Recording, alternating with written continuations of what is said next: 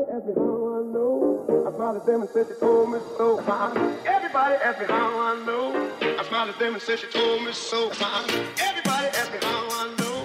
I smiled at them and said Hola, buenas noches, bienvenidos al podcast eh, Contagio Literario. Buenas noches, Silvana, ¿cómo estás? Hola Elenita, Silvana Tarquini presente. Bueno, eh, Eh, ¿De qué vamos a hablar hoy? eh, no es corto el tema, es trataremos de ser breve, pero tratamos también de, de- acaparar la atención de la audiencia. Así que podemos decir que el tema tiene que ver con la locura, tiene que ver con las simultaneidades de la vida.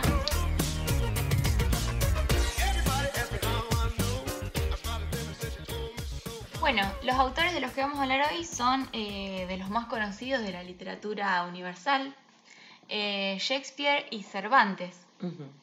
Sí, eh, podríamos decir que son considerados casi por todos los críticos, hay como una unanimidad, pensando que Cervantes es el más importante de todos los de habla hispana y Shakespeare el más importante de los de habla inglesa, como así como decíamos el Homero de, de la literatura clásica, ellos son de en estas lenguas, ¿no?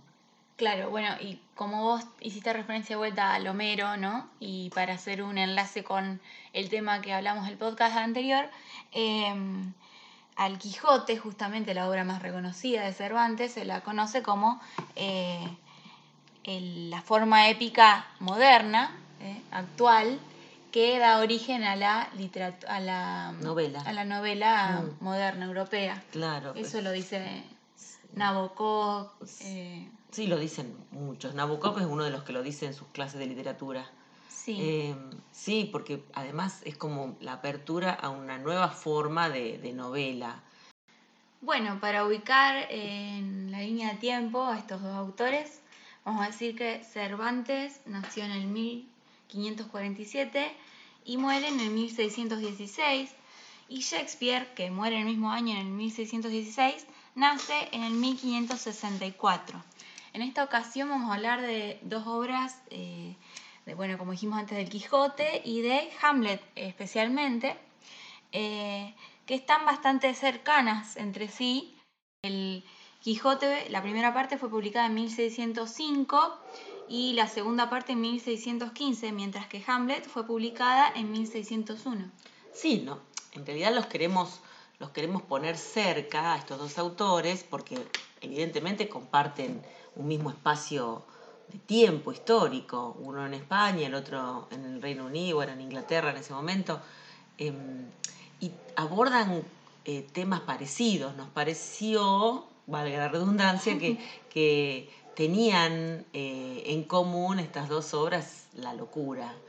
Ujú. Y bueno, más allá de, de que muchas otras obras de Shakespeare nos gustaría abordar o podemos abordar en otro momento, y mucho más para desarrollar de cada uno de ellos en particular, también habría. Lo que nos queremos detener es en eso, en, esa, en ese punto de unión que es este personaje, eh, en los dos casos, que eh, tiene un contacto con la locura. ¿Por qué digo tiene un contacto? Porque evidentemente no, no están locos o, o dudamos de, una, de esa locura. Claro, no sabemos, por ejemplo, en el caso de Hamlet, del príncipe de Dinamarca, si es un loco que, que está loco, se hace loco, eh, esa cuestión existencialista también que aparece en él, eh, La duda. la duda, la duda de, de la existencia del actuar o del no actuar. Ese famoso, el famoso Soliloquio. soliloquio, monólogo en donde dice ser o no ser. Claro. To be o no to be. En, eh, Shakespeare es muy, eh, es muy claro en, en algunos de, de las, de los fragmentos de la obra con respecto a lo que a Hamlet le pasa. A Hamlet le, le atraviesa eh, la duda, como vos decís, la duda existencial de si se tiene que vengar, si no se tiene que vengar Sí, si está bien o está mal. Eh, habla también, hay como una especie de, de, de, eh, de búsqueda, si se quiere, de pensamiento sobre lo que le pasa con su madre. Así que podríamos hacer muchos planteos sí, con montón. respecto a esto. El Pero tema feminista. el tema feminista o el tema De- con su machista. madre y con Ofelia. Con Ofelia también hay una cuestión ahí. Y para ahí contar esto de lo de, para no irnos tanto. Capaz que estamos lado. nombrando muchos personajes sin antes eh, hablar un poco de la obra, Y pero no bueno, vamos a esperamos que, que lean la obra y, y después retomen el podcast para que... le cierren alguna de las ideas que Claro. tiramos. No, bueno, lo- básicamente conviene decir que Hamlet en algún punto de la historia de, eh, de la obra, Hamlet eh, es una obra de teatro eh, compuesta para ser representada, como decíamos el otro día, y en algún punto de- del clímax de la obra, eh, el, el protagonista, que es este Hamlet, príncipe de Dinamarca, Porque, que príncipe porque han matado a su padre, que también era Hamlet. el rey Hamlet. El rey Él, él era el príncipe Hamlet, el padre rey Hamlet. Bueno, no vale la pena tanta, Bueno. tanta aclaración. Me Pero, pareció bastante.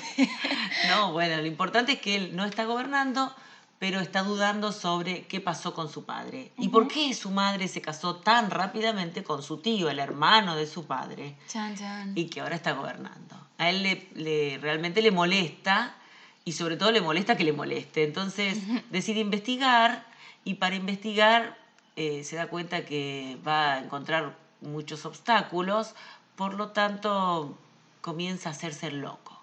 Claro, sí, eh, es una maniobra que él usa. Mm. Y ahora me- acuerdo de la parte cuando él trae, cuando él va descubriendo cosas que trae a estos actores, a esta compañía de actores, Sí, llega- llegan los actores, como, como en toda esa época. eh, que eran viajantes. que eran, claro, que andaban por, por los caminos y llegan a la corte y él les, les da un libreto, les organiza la, lo que quiere que digan para ver el resultado La en las caras, la reacción. de, de- de los, de los otros, de los otros miembros del- de la corte ahí, sobre todo del rey. Del, del rey, eh, su tío y de su madre. Mm, de quienes duda, básicamente.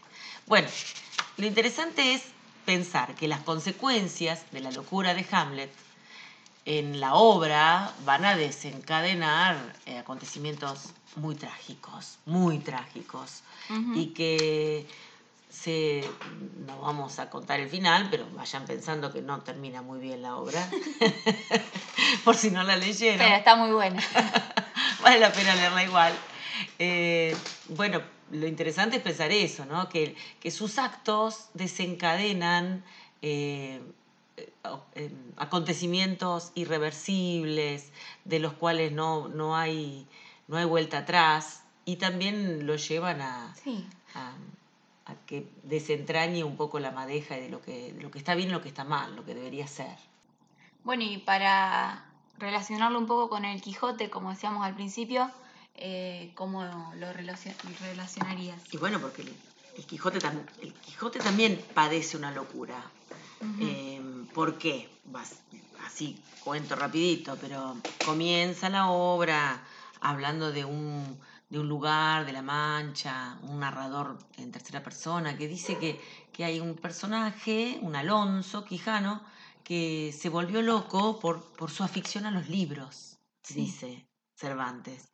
Porque, digamos que en el momento en que Cervantes escribe su obra, eh, se leía mucho, se consumía mucho la- la- las obras de caballería. Sí. Entonces lo que hace Cervantes es un poco reírse de, de esa, de esa devoción por la caballería, un poco también me parece que eh, cuestionando lo, lo literario de, de eso, de ese tipo de, de consumo. Él como que propone otra cosa, entonces dice que su personaje está loco por los libros que lee. Entonces, uno de los primeros momentos de la obra, vamos a ver que hay un sacerdote, hay un bachiller, un, un chico que iba a la universidad, y su sobrina, que le, le- le sacan los libros de la biblioteca, un, un tema central para, para Para abordar, para pensar la literatura, Sí. ¿no? La locura del Quijote. Y por otro lado, después tenemos que pensar si esa locura es tan real.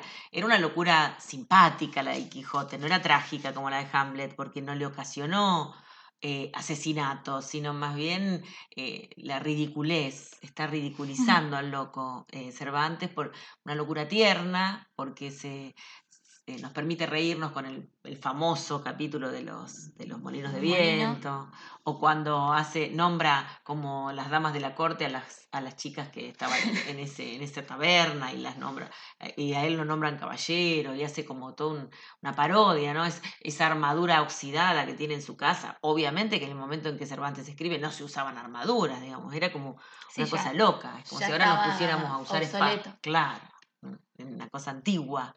Y es interesante ver la ternura desde, desde esa locura de, de este personaje tan tierno, cómo eh, va evolucionando, va cambiando, pero también va tirando eh, eh, reflejos de una sociedad que está bastante también problematizada con respecto a lo que es cuerdo y lo que es loco, ¿no? Está cuestionando lo- la realidad, qué es lo que está bien y qué es lo que está mal, Cervantes en su obra Sí. hace un cuestionamiento fundamental que también se resuelve al final. ¿Y cómo se resuelve? Y en el, fin- en el final hay una famosa, me parece que es Martín de Riquer, uno de los, de los estudiosos de, Cervantes, que dice que, que hay una quijotización de Sancho y una Sí, sanchificación de, Quijote. Sí, ¿no? lo, lo he leído. Eh, Me, bueno, acuer- me porque- acordaba de eso, no me acordaba quién lo decía, no sabía cómo explicarlo. Eso quiere decir que no, no lo había aprendido. No, bueno, tampoco estoy tan segura que sea Riquer. Riquer estoy segura que lo dice, pero no sé si es él el primero.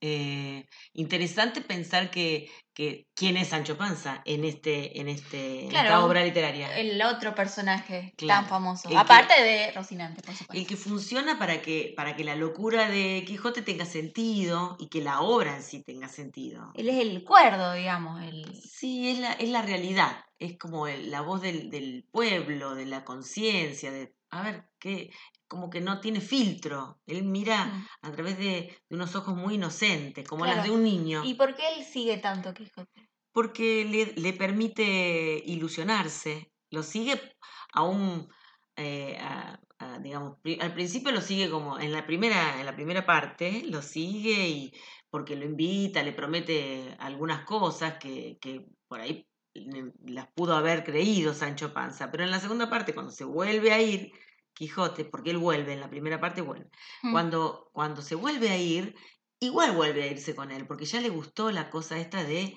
la ilusión, de, Sí, de- sí, lo que- le cree, le cree lo bueno, la moralidad, los actos de la, de la nobleza, Esta de cuestión salvar de salvar a la salvar. patria. Yo el otro día leía, no me acuerdo de qué. a los débiles, no, a los- tanto la patria, la- la- a, la- a lo que está mal, a curar Sí, lo, que, lo, que bueno, está des- de- justamente- lo que está torcido en la sociedad. Esta, esta figura de, de Quijote Salvador decía que se ponía en contra de la, de la postura de la iglesia porque justamente el papel, cumplía el Quijote cumplía el papel que vendría, que tenía que cumplir la iglesia en ese momento. Sí, Entonces, Por eso también se puede ver alguna crítica eh, al clero, a la iglesia, cuando, bueno, justamente los, sí, los curas le sacan los libros. también puede ser Y esta- bueno, y cómo los ridiculizan. Sí, también puede ser esto de que eh, Cervantes elija contar con este personaje loco, todo Mm. esto, para que nadie lo pueda catalogar de anticristiano, digamos, o que le- o, que, no le permita publicar su obra. Exacto. Entonces puede hacer Una una, estrategia. claro, puede hacer una crítica a esa sociedad tan pacata, tan de exterior, de, digamos, hacer las cosas bien para el afuera, pero en, la interioridad las cosas no estarían tan bien. Eso se ve mucho, sobre todo en la segunda parte, cuando discuten ahí, eh, lo nombran a Sancho el, el rey de la ínsula de Barataria y, y le dan, se le ríen, la- los nobles se ríen de estos personajes y hay como una especie de, de burla social. Y me, me gustó esto de la quijotización de Sancho. eh, si te podés explayar en ese tema. Sí, que viene el final. Hmm. eh, para que vuelva, siguen pensando sus familiares y en algún punto también Sancho, eh, que hay que rescatarlo al Quijote en su locura, que no lo podemos dejar andar por el mundo haciendo todas estas cosas y que todo el mundo se ría de él. Entonces, eh, el bachiller se Sí. disfraza y hacen, se bate a duelo con él, pero antes le hace prometer que si él pierde, tiene que volver a su casa para estar con su familia. Bueno, como le gana es- y Quijote tiene que volver, Sí. es como una, es como un, eh, un tremendo dolor, ¿no? La, la pérdida y el hecho de reconocer eh, que lo que estaba haciendo podía no ser tan bien visto. Bueno, entonces, obviamente cuando llega a su casa, eh, cae enfermo. Y bueno, él ya enfermo en su, en su cama, eh, todos le dicen, no, pero no te acordás, le dice Sancho, vamos a, tenés que reponerte, tenés que curarte para que salgamos a, a desfacer entuertos y toda esa cosa que le dice, lo, lo incita a seguir con la ilusión. Claro. Eh, ¿Qué es lo que y más- ahí el que contesta, no voy a contar lo que contesta, pero lo que le contesta, Ah, no te haga la misteriosa. no, bueno, pero no vamos a despolear. Pero lo que contesta el personaje eh, no es el Quijote el que contesta, sino Alonso Quijano. Por eso te digo que hay una sanchificación de Quijote, porque el que contesta no es el loco, No. sino el hombre, el, el dueño de esa pequeña, ese pequeño, pequeño lugar en la Mancha, ahí. Sí, lugar una vuelta al origen. Claro, más que una vuelta al origen, como que tampoco se querría morir la, la, la locura, ¿no? El personaje, el personaje que, que se anima a todo no el va a que se morir. muere no es Quijote, es Alonso Quijano. Claro, una cosa así. Bien. Si se muere, ¿no? No sé. no, bueno. eh, es, Em, es largo el Quijote, si a alguien se le interesa leerlo, se puede leer partes, se pueden leer cosas, hay cosas tan hermosas en el Quijote. También tendríamos que decir que tanto Shakespeare como Cervantes son dos eh, ejes del Renacimiento, están ahí parados en, el, en, el- en un quiebre de la sociedad. sí, un quiebre eh, Eh, el- bastante importante. Claro, esa cosa que, que lo va a decir. El fin de un siglo, el principio del otro, no se sabe en dónde encancillarlos. Bueno, no sé si dijimos antes que ambas obras son bien del principio del siglo XVII. O sea, ellos, toda la experiencia que vivieron los autores para escribir estas obras eh, fue del siglo XVI. Sí, pensar también que el mundo eh, observaba asombrado todo lo de lo que era América, el, eh, estaban llegando las novedades de, de lo que había sido todo lo que existía en América eh, y también ya la pérdida, empezaban a, a cuestionarse que podían perder ese, dominio, tanto Sí, Inglaterra España como y- España, em, están en, en crisis todos los, los principios que, que venían sustentando el mundo hasta ese momento. Ellos toman esto, lo refleja muy bien, Cervantes lo refleja muy bien y creo que Hamlet también en su duda Sí. muestran este quiebre en el, en el pensamiento de, que sostiene la vida cotidiana. Claro. Eh, justamente, eh, no me acuerdo qué autor dice que mientras Cervantes crea a su caballero loco, eh, Shakespeare también estaba creando a su, a su rey, a su príncipe loco. Los dos en el mismo momento. O sea, no es casual que eh, ambos autores tan importantes tomen un tema eh, en común. No Sí. es casual. Sí, el- te repito, el mundo estaba cambiando vertiginosamente para lo que era, vertiginoso para lo que era ese momento, ¿no? Hoy en día mucho más vertiginoso, pero para ellos fue sumamente eh, asombroso todo lo que pasó. Bueno, eh, para cerrar, porque nos cuesta cerrar, y eh, este, por lo menos este, y que nos queden dudas, las dudas que queden nos, nos cuentan, pero quería decir algo que el otro día leí eh, de Harold Bloom en el canon occidental. Sí, porque ahora estamos estudiando para hacer los podcasts. Hay que revisar todo. Claro. Volvimos a los libros. No, qué sé yo, es como que uno tiene miedo de decir cosas que no sean tan exactas. Claro. Pero leyendo encontré esto que me parece que es excepcional para esta época que vivimos, la de la cuarentena. A ver, Y ¿qué que dice? dice, Bloom dice esto. eh, el diálogo de la mente consigo misma no es primordialmente una realidad social. Lo único que el canon occidental puede provocar es que utilicemos adecuadamente nuestra soledad, esa soledad que en su forma última no es sino la confrontación con nuestra propia mortalidad. Me parece tan adecuado porque la verdad que esta soledad no- nos ha vuelto a muchos de nosotros a la literatura, a buscar libros, Sí, a, la- a los artes. a las artes, totalmente la música, claro. Él dice, poseemos el canon porque somos mortales y nuestro tiempo es limitado. Cada día de nuestra vida se acorta y hay, que, y hay más cosas que leer. Sí, una cosa que, que me gustaría nada decir en este podcast, ya que estamos hablando de ellos dos, de Cervantes y de Shakespeare, es que bueno, está toda esta teoría conspirativa, como está de moda ahora, de que eran la misma persona, Ah, esa sí. pavada. Eh, pero bueno, al que le interesa puede buscar en internet, eh, puede sonar bastante convincente a veces algunos argumentos. Eh, pero no, lo que está bueno destacar es que ambos murieron en el mismo año, en 1616.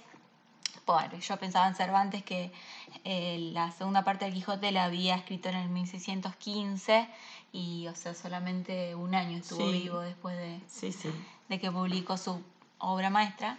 Eh, bueno, volviendo a esto de que murieron los dos en el mismo año, se cree erróneamente que murieron los dos en el mismo día, el 23 de abril. En realidad no es que es erróneo, Pero- no es erróneo. Claro, ¿cuál es el Es problema? correcto. Eh, los dos mueren un día 23 de abril. Lo que pasa es que uno es en un calendario que ya habían adoptado nuevo en España, que es el calendario gregoriano, y en Inglaterra todavía se está usando el calendario juliano, el, y el entre anterior. los dos hay eh, 10 años de diferencia. No, 10 días. Ah, sí, 10 días. 10 días de diferencia. perdón, perdón. Eh, bien, queremos contarles que hemos inaugurado nuevas secciones, eh, bueno, o estamos planeando nuevas secciones en el podcast, eh, en la que mm, queremos un feedback con los oyentes, así que nos pueden escribir, vamos a dejar una dirección de email en la descripción y nos pueden escribir en nuestras redes.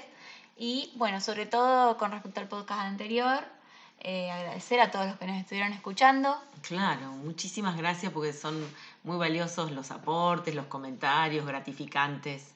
Así que gracias, gracias. Nos anima y nos da muchas ganas. Aclaramos que los próximos también van a ir dirigidos algunos para nuestros alumnos, así que van a ser un poco más didácticos, tal Sí. vez. que era la intención inicial del podcast. claro, la Eh, cuarentena. claro. Bueno, entonces, hasta el próximo podcast. Mi nombre es Elena Carlini Mi nombre es Silvana Tarquini. y eh, los esperamos.